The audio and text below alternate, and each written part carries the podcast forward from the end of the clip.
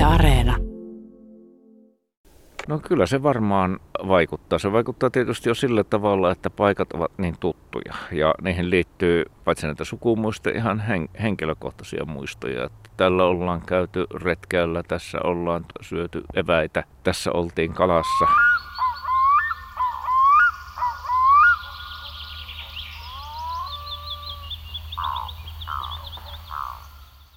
Näyttää kuin lumi avautuisi tuoksuvina kukkina. Tälle maalarille talvi ei ole kauhistus. Hän ei pelkää sitä kuin välttämätöntä pahaa, joka on otettava vastaan alistuen. Näin innostuneesti kirjoittaa eräs kriitikko Ferdinand von Wrightin talvisesta maisemamaalauksesta. Pohjoisen varhaisen talviaamun tunnelmaa ei kukaan taiteessamme ole vielä näin herkästi tuntenut ja kuvannut. Näin ylisti toinen kriitikko hänen erästä talvimaalaustaan. Ja sanotaan, että vrihtit aloittivat suomalaisen talven kuvaamisen perinteen ja olivat itse asiassa maisemanmaalauksen edelläkävijöitä Suomessa. Ja niin paljon he ovat heille rakkaita Kuopion ja Haminanlahden maisemia tauluihin tallentaneetkin, että ne ovat monelle meistä tuttuja, vaikka emme olisi ikinä siellä päin käyneetkään. Kimaltavat järvenselät, saaristometsät, jylhät kalliojyrkänteet, rantamännyt ja pilvet siellä avaralla taivaalla – Topelius kutsui näköalaa Haminavuorelta jopa maamme laulun uudeksi säkeistöksi. Taiteilijavelistä Ferdinand asettui asumaankin sitten Haminanlahteen, viihtyi yksikseen, vaelteli kesäisin paljon metsissä, saattoi lähteä jopa varhain aamuyöllä linturetkille ja katseli kuulemma yhä enemmän juuri maisemia. Mutta muillekin veljeksille alue oli tärkeä – Vasta myöhempinä aikoina olen oppinut todella ymmärtämään, miten suuremmoisen vaikutuksen Haminanlahden ihana luonto on mieleeni tehnyt. Miten olen rakastanut järveä, metsiä ja lintuja. Näin Magnus kirjoitti myöhemmin. Me tapaamme Atte von Frichtin kanssa Kuopiossa Väinölän niemellä. Istumme kaatuneelle puurungolle rantametsikköön jyhkeiden mäntyjen alle. Niemen kärki on hyvin luonnontilaisen oloinen. Maisema tuntuu tutun maalaukselliselta. Atte von Bricht on kuopiolainen Itä-Suomen yliopistosta eläkkeelle jäänyt professori mikrobiologi. Hän kuuluu tähän von Brichtien aatelissukuun, joka on asuttanut Kuopiota lähes 300 vuoden ajan. Hän on nyt suvun päämies, mutta tätä ennen hän on ollut myöskin pieni poika ja leikkinyt ja retkeillyt näillä samoilla seuduilla, ihan niin kuin esimerkiksi taiteilijaveljeksetkin silloin aikanaan. Ja siitä onkin aika jännittävä puhua, että ovatkohan he kiipeilleet samoihin puihin tai samoille kallioille, syöneet eväitä samoissa kohdissa, katselleet samoihin suuntiin. Ja miten ihmisiin yleensä vaikuttaa maisema, jota on katsottu sukupolvesta toiseen vuosisatojen ajan. Sellainen vaikutus hienoilla Haminanlahden maisemilla ainakin on ollut, että ne ovat tehneet hänestä luonnonsuojelijan, Atte von Bricht kertoo, ja kantaa huolta alueen hienojen metsien säilymisestä. Taide- ja tiedekiinnostus ovat nekin kulkeneet mukana lapsuudesta asti, niin kuin tarinassa kohta selviää. Ja sitten sellaiset muutamat pakahduttavan hienot luontokokemukset, joille ei oikein löydy sanoja. Ehkä ne voisi yrittää maalata. Niin. Tämä on varsinkin keväisiä ja syksyisin melkein sellainen päivittäinen paikka, jossa tulee käytyä, kun asuu tuolla suhteellisen lähellä. Ja vaikka on keskellä kaupunkia, niin tämä on tällainen, minä sanoisin, semmoinen pieni, suhteellisen koskemattoman luonnon keidas tässä aivan tavoitettavan matkan päässä. Sinun sukuasi on elänyt täällä jo vuosisatoja ajan tällä seudulla. Voi sanoa, että suurin piirtein kaksi ja puolisataa vuotta ja jos mennään tuota esi-isistä esi-äiteihin, niin vielä kauemminkin. Ja sukuhan yhdistetään tähän Haminalahteen, Haminalahden kylään ja Haminalahden kartanoon, jotka sijaitsevat täältä noin kymmenkunta kilometriä lounaaseen päin lähinnä, joka on sitten maisemallisesti erittäin hieno ja tietysti lukustettu, kikuistettu lukuisiin maalauksiin. Kuvaile itse omin sanoin, että miltä se paikka näyttää, miten kaunis se on. No paikkaa minusta luonnehtii noin suomalaiseksi maisemaksi melko suuret korkeuserot. Siellä on näitä korkeita kallioita ja mäkejä hyvin keskeisinä. Siellä tämä niin sanottu Haminavuori, jolta Ferdinand von Bricht on maalannut tämän kuuluisan näköalataulunsa. Ja sitten juuri tällaiset syvät, minä sanoisin vähän semmoiset vuonomaiset lahdet. Ja sitten tietysti ele- keskeinen elementti on järvi ja Innoksen saaret ja sellaiset hyvin, sellaiset hyvin metsäpeittoiset maisemat vielä tänäkin päivänä. Että nämä von Brichtien maisemat ja niiden maalauskohdat, ne kyllä hyvin pienellä vaivalla löytää ja pystyy tunnistamaan tänäänkin. Kun olet itse pienenä poikana siellä ollut, niin minkälainen se oli? Onko se hyvää seikkailumaastoa tai saako siellä majoja tehtyä? No se oli erinomaista seikkailumaastoa. Siellä oli juuri nämä, niin kuin, mitkä minua aina viehättivät, oli nämä korkeat louhikkoiset mäet, vaarat, miksikään niitä kutsuisi. Ja niiden kolo, kolot ja pikkuluolat ja louhut. Ja sitten todellakin ne tietyt semmoiset, voisiko sanoa, että ikimetsän saarekkeet, mitkä siellä löytyy. Että kyllähän se suuresti tästä mielikuvitusta kiehtoi. Oletko tehnyt pienenä eläinhavaintoja siellä? No minä olin, sanotaan nuorena, olin hyvin innokas hyönteisten keräilijä. Minä siis olisin ollut hirveän kiinnostunut linnuista, mutta valitettavasti mulla on niin huono sävelkorva, että minä huomasin, että minulla on lähes mahdotonta oppia noiden jos jätetään aivan tavallisimmat linnut pois, niin oppia muistaa niiden lauluja. Minun ajattelin, että minun pitää sitten keskittyä niihin eläimiin, jotka eivät laula, ja minä valitsin sitten hyönteiset. ja niidenkin suhteen se seutu oli tällainen hyvin suotuisa. Siellä on jossain paikoissa hyvinkin rehevä ja monipuolinen kasvisti, jossa on omat harvinaisuutensa mukana. Silloin oli myöskin tämä hyönteismaailma tuota, hyvin rikas ja runsas ja oli sitten näiden lapsuuden kesiin kuului sitten ehdottomasti nämä perhosten keruuretket. Kerro joku muisto jostain hetkestä silloin sieltä lapsuudesta, jos tulee mieleen. Mutta minä kerron niin. näistä, jotka olin, kun olin poikainen ja isäni oli innokas kalamies ja minä vietin monet kesäillat sillä lailla, että olin hänen soutajanaan siellä järvellä ja saarella. Ja joskus oli aivan tällaisia ihmeellisiä auringonlaskuja, jolloin järvi oli aivan tyyni, peili kirkas ja ne värien sävyt oli aivan uskomattomia. Ne on jollain tavalla jäänyt mieleen ja niin kuin olen joskus sanonut, että tuli silloin semmoiselle pienen pojalle, pienelle pojalle tällainen tunne, että jos tätä tulee vielä lisää, niin pakahtuu. Tätä ei voi ottaa enää. ja sanotaan, että pienenä nuor- lapsena ilmeisesti oli kaikki aistit oli niin herkkiä, ne koki niin tavattoman voimakkaasti, mutta vieläkin jonain kesäiltoina niin jollain tavalla aavistuksen tästä samasta tunnelmasta siellä aistii. Sinun kuuluisat sukulaisesi ovat nämä taiteilijaveljekset. Niin mitä sukua te olette toisillenne? No he olivat minun isoisäni setiä. Ja ennen kuin alat arvailla, että miten ikivanha minä olenkaan, mun täytyy selitykseksi sanoa, että minun isoisäni oli avioituessaan lähes 60 että tässä on ikään kuin yksi sukupolvi niin kuin mennyt väliin. Mutta. mutta eikö niin, että veljeksetkin viettivät lapsuuttansa siellä Haminalahdella? Kyllä, tuota, ja Ferdinand nuorin heistä hän hänestä hän tuli sitten oikeastaan tämän Haminalahden vakioasukas siellä. Hän sitten vietti pääosan elämästä ja kuolikin siellä.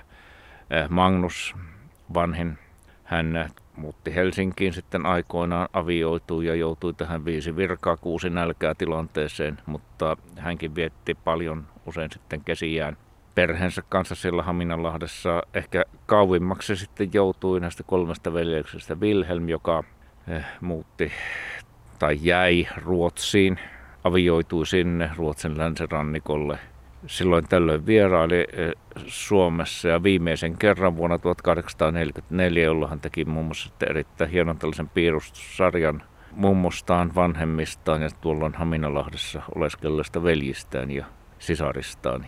Puhutaan ta- näistä taiteilijaveljeksistä, mutta itse asiassa lapsiahan oli paljon enempi, eikö niin? Lapsiahan oli kaiken kaikkiaan, jos lasketaan niin sanotusti elävät ja kuolleet 15 Heistä yhdeksän sitten selvisi tästä tulikokeesta, eli ensimmäisestä lapsuusvuodestaan.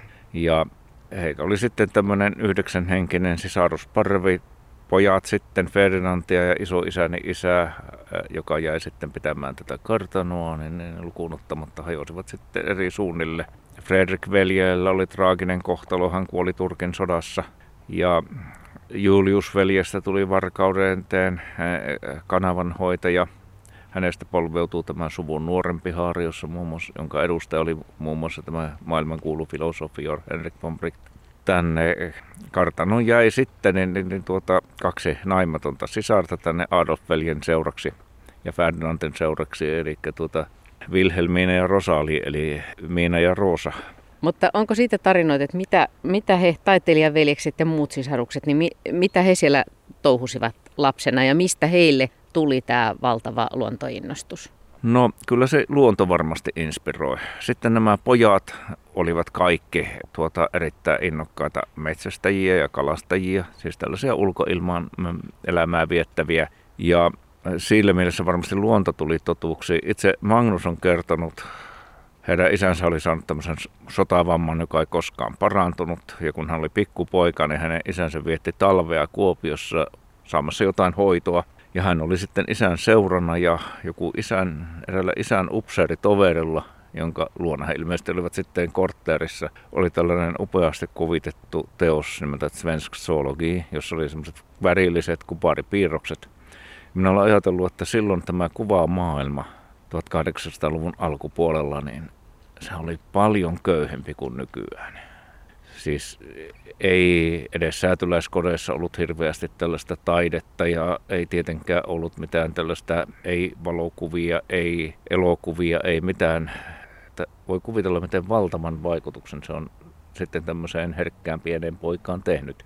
Ja siitä kulma alkoi hänen sitten intonsa koettaa osin itse tehdyin värein jäljentää näitä kirjan kuvia ja myös sitten maalata näitä saalislintuja jos pääsisit jonkun heidän lapsuutensa jonkun hetken näkemään, niin mikä olisi hauska, tai, hauska kokea siitä, mitä he siellä luonnossa touhus? Olisiko se ehkä semmoinen, kun hekin on kalassa ja ehkä kokee jotain samanlaista pakahduttavaa hetkeä? No minä ihan viime vuonna itse asiassa löysin iso isäni muistiinpanoista, siis tällaisen tarinan, joka kertoo näistä pojista ja sitten heidän isästään tästä vanhasta majurista, joka oli tämän vammansa johdosta käytännössä liikuntakyvytön, mutta halusi aina silloin tällöin päästä esimerkiksi veneellä järvelle kalastamaan.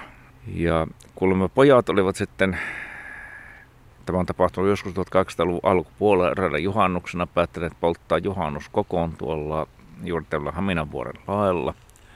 Sillä seurauksella, että tuli oli päässyt irti ja polttanut koko sen vuoren lain ja siinä lähellä olevan niemen vanhan majurin huone oli, sijaitsi niin, että hän ei nähnyt sinne Haminan vuorelle. Mahdollisesti ihmetteli savuhajua, mutta tuota, ehkä ajatteli, että kaskiakaan jossain poltellaan. Mutta tuota, e, ja pojat oli sitä mieltä, että mitä hän oli nähnyt, niin sitä hän ei ollut nähnyt, niin sitä hän ei tarvinnut tietääkään. Mutta tuota, sitten eräänä päivänä majuri oli ilmoittanut, että hän haluaa kalaan. Ja pojista tämä Julius, jonka tehtävän oli saatella tälle kalaretkille, oli tietysti hyvin tuota huolissaan, että mitä hän isä sanoo.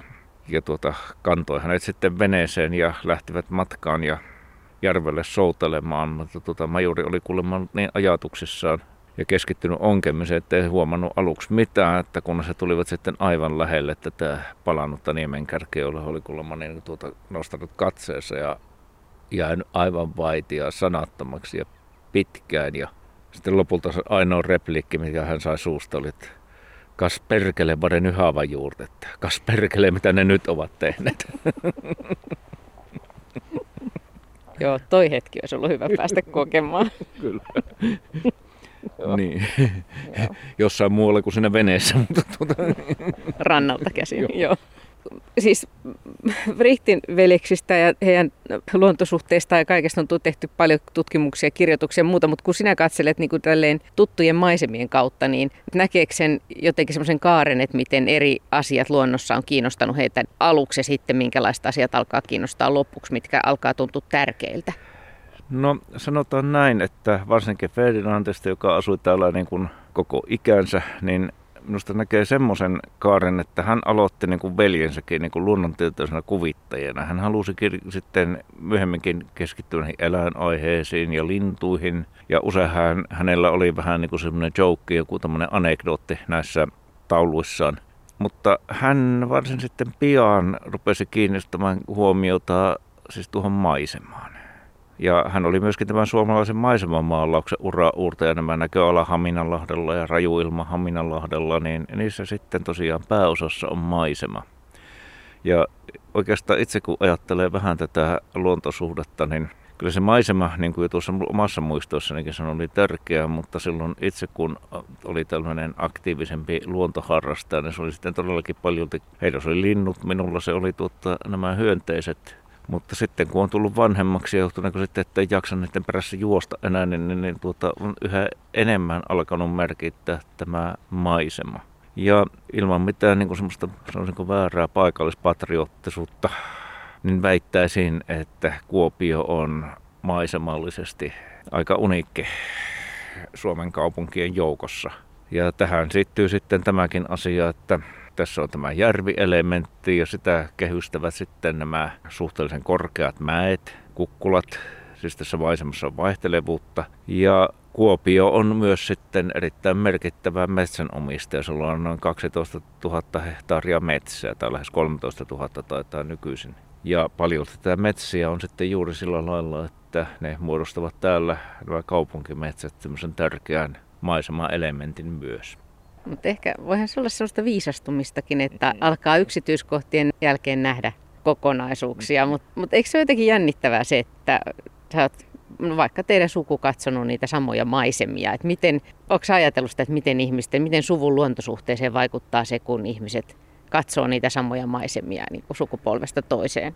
No kyllä se varmaan vaikuttaa. Se vaikuttaa tietysti jo sillä tavalla, että paikat ovat niin tuttuja ja niihin liittyy paitsi näitä sukumuistoja, ihan hen, henkilökohtaisia muistoja. Että tällä ollaan käyty retkeällä, tässä ollaan tuota, syöty eväitä, tässä oltiin kalassa. Ja kun sanoo, että vaikka paljon on muuttunut, niin yllättävän paljon on säilynyt siis semmoisena suhteellisen samanlaisena tunnistettavana.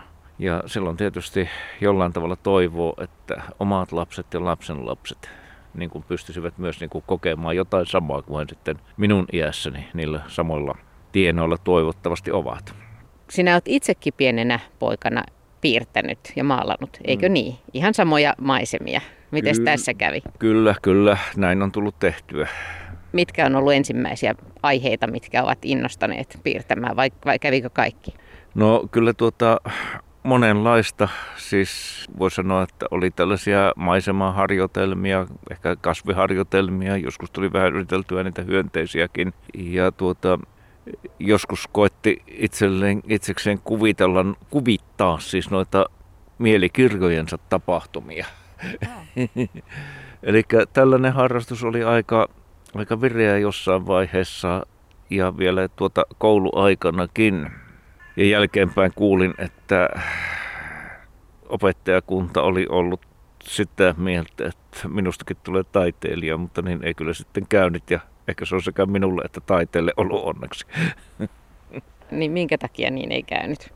No sanotaan näin, että kun tuli tuohon murrosikään, jolloin ihminen on hirveä itsekriittinen, niin tuli itsekriittiseksi sekä niihin töihinsä ja sitten vielä kun sai yleensä sitten tällaisen palautteen, että heti muistin, että joo, mutta sinähän, sinähän kuulut siihen sukuun. Ja se on tuli tällainen, tuota, että ei kun eihän, minä, minä nyt en haluaisi tulla niin kuin arvioiduksi niin kuin sukuni edustajana, vaan ihan niin kuin itseni. Ja sitten tuli ehkä jonkinlainen semmoinen, en nyt sano sitä vastenmielisyys, mutta se jotenkin jäi.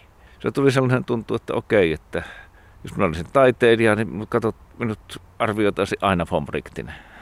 Sinä olet sitten tehnyt työurasi tieteen maailmassa, mutta eihän sekään siis ole vierasta ollut myöskään nyt kun puhutaan edelleen näistä taiteilijavelistä, että Magnus, Magnustahan pidetään suomalaisen lintutieteen ihan pioneerinä, ja, ja eikö niin, että kaikilla veljeksillä on kulkenut tämä, aika lailla tämä tiede ja taide molemmat? Kyllä, ihan alkoivat tieteellisenä kuvittajina. Ja Julius-veli, josta ollut tässä vähän puhetta, niin vaikka hän ei ollut taiteilija, vaikka hänkin ilmeisesti osasi piirtää ja oli muuta erittäin näppärä käsistään, niin hänellähän on tällainen tutkielma, Kuopio Traktens Vogelvauna, joka käsittääkseni vieläkin on niin ensimmäinen sisämaasta tehty siis tällainen lajiston kartoitus, joka on, kun on näitä ornitologiystäviä, niin heidän käsityksen mukaan se on tuota erittäin käyttökelpoinen nykyäänkin, koska se antaa kuvaan, mikä oli tilanne silloin, mitä lintuja täältä löytyi silloin 1800-luvun puolivälissä, siis melkein 170 vuotta sitten. Ja kyllä tällainen tieteellinen harrastus on olemassa. Siis on ollut kausi, jolle todellakaan ole halunnut kuulua tähän sukuun, tai se on ainakin ollut monella tavoin tuntunut hankalalta ja jotenkin rajoittavalta. Mutta, mutta käykö siinä niin sitten, että kun tulee ikää lisää, niin, niin ikään kuin se välimatka edellisiin sukupolviin lyhenee ja samalla myöskin se katse muuttuu vähän erilaiseksi, kun katsoo taaksepäin? Joo, siis sanotaan, että minä oli pitkä aika, jolloin minä esimerkiksi jätin vähän mielenosoituksellisesti tämän Fon-sanan tästä nimestä pois. Osittain ihan sen takia, että minä huomasin, että joskus se herätti vähän aggressiota. Ehkä se 70-luvun oli vähän sellaista aikaa, että tällaisia eh, sanoisiko, perinteisiä titteleitä ei kovin tikunnokkaan nostettu. Mutta täytyy sanoa, että tietysti kun on tässä ikää tullut ja on päässyt oikeastaan syventymään enemmän. On löytynyt kaikenlaista tätä asiakirjaa ja vanhaa muistoa. Ja ehkä sitten yhtäkkiä tajunnut, että nämä ihmiset, nämä olivat oikeita eläviä ihmisiä ja he elivät omaan erittäin mielenkiintoisen elämänsä. Niin totta kai se on lähentänyt ja nyt suhtaudun tähän äh, sukuun ja tähän nimen taakkaan, sanoisiko näin, että niin kuin olen aina siteerannut pojilleni tätä ranskalaista runolia Paul Verlainea, että kannan nimesi kunnialla niin kuin se kannettu on. Että. Jos mietit nyt näitä Kuopion seudun luontoalueita, niin mitkä, jos, jos sun pitäisi sanoa, niin mitkä on sulle erityisen läheisiä maalauksia veljesten maalauksista, joissa tuntuu, että niissä on tavoitettu jotain sellaista, mitä itsekin olet kokenut täällä? No jätetään nyt tietysti nämä Haminanlahden kuvaukset ihan omiin, äh, omaan, omaan arvoonsa, mutta tuota, Heillä on esimerkiksi tästä Ferdinandilantalta Puijolta. On varmaan niitä var- ensimmäisiä näköalamaalauksia Puijolta. Ja Puijo on tietysti nykyisinkin ja aivan keskeinen tämä kaupungin luontokohde.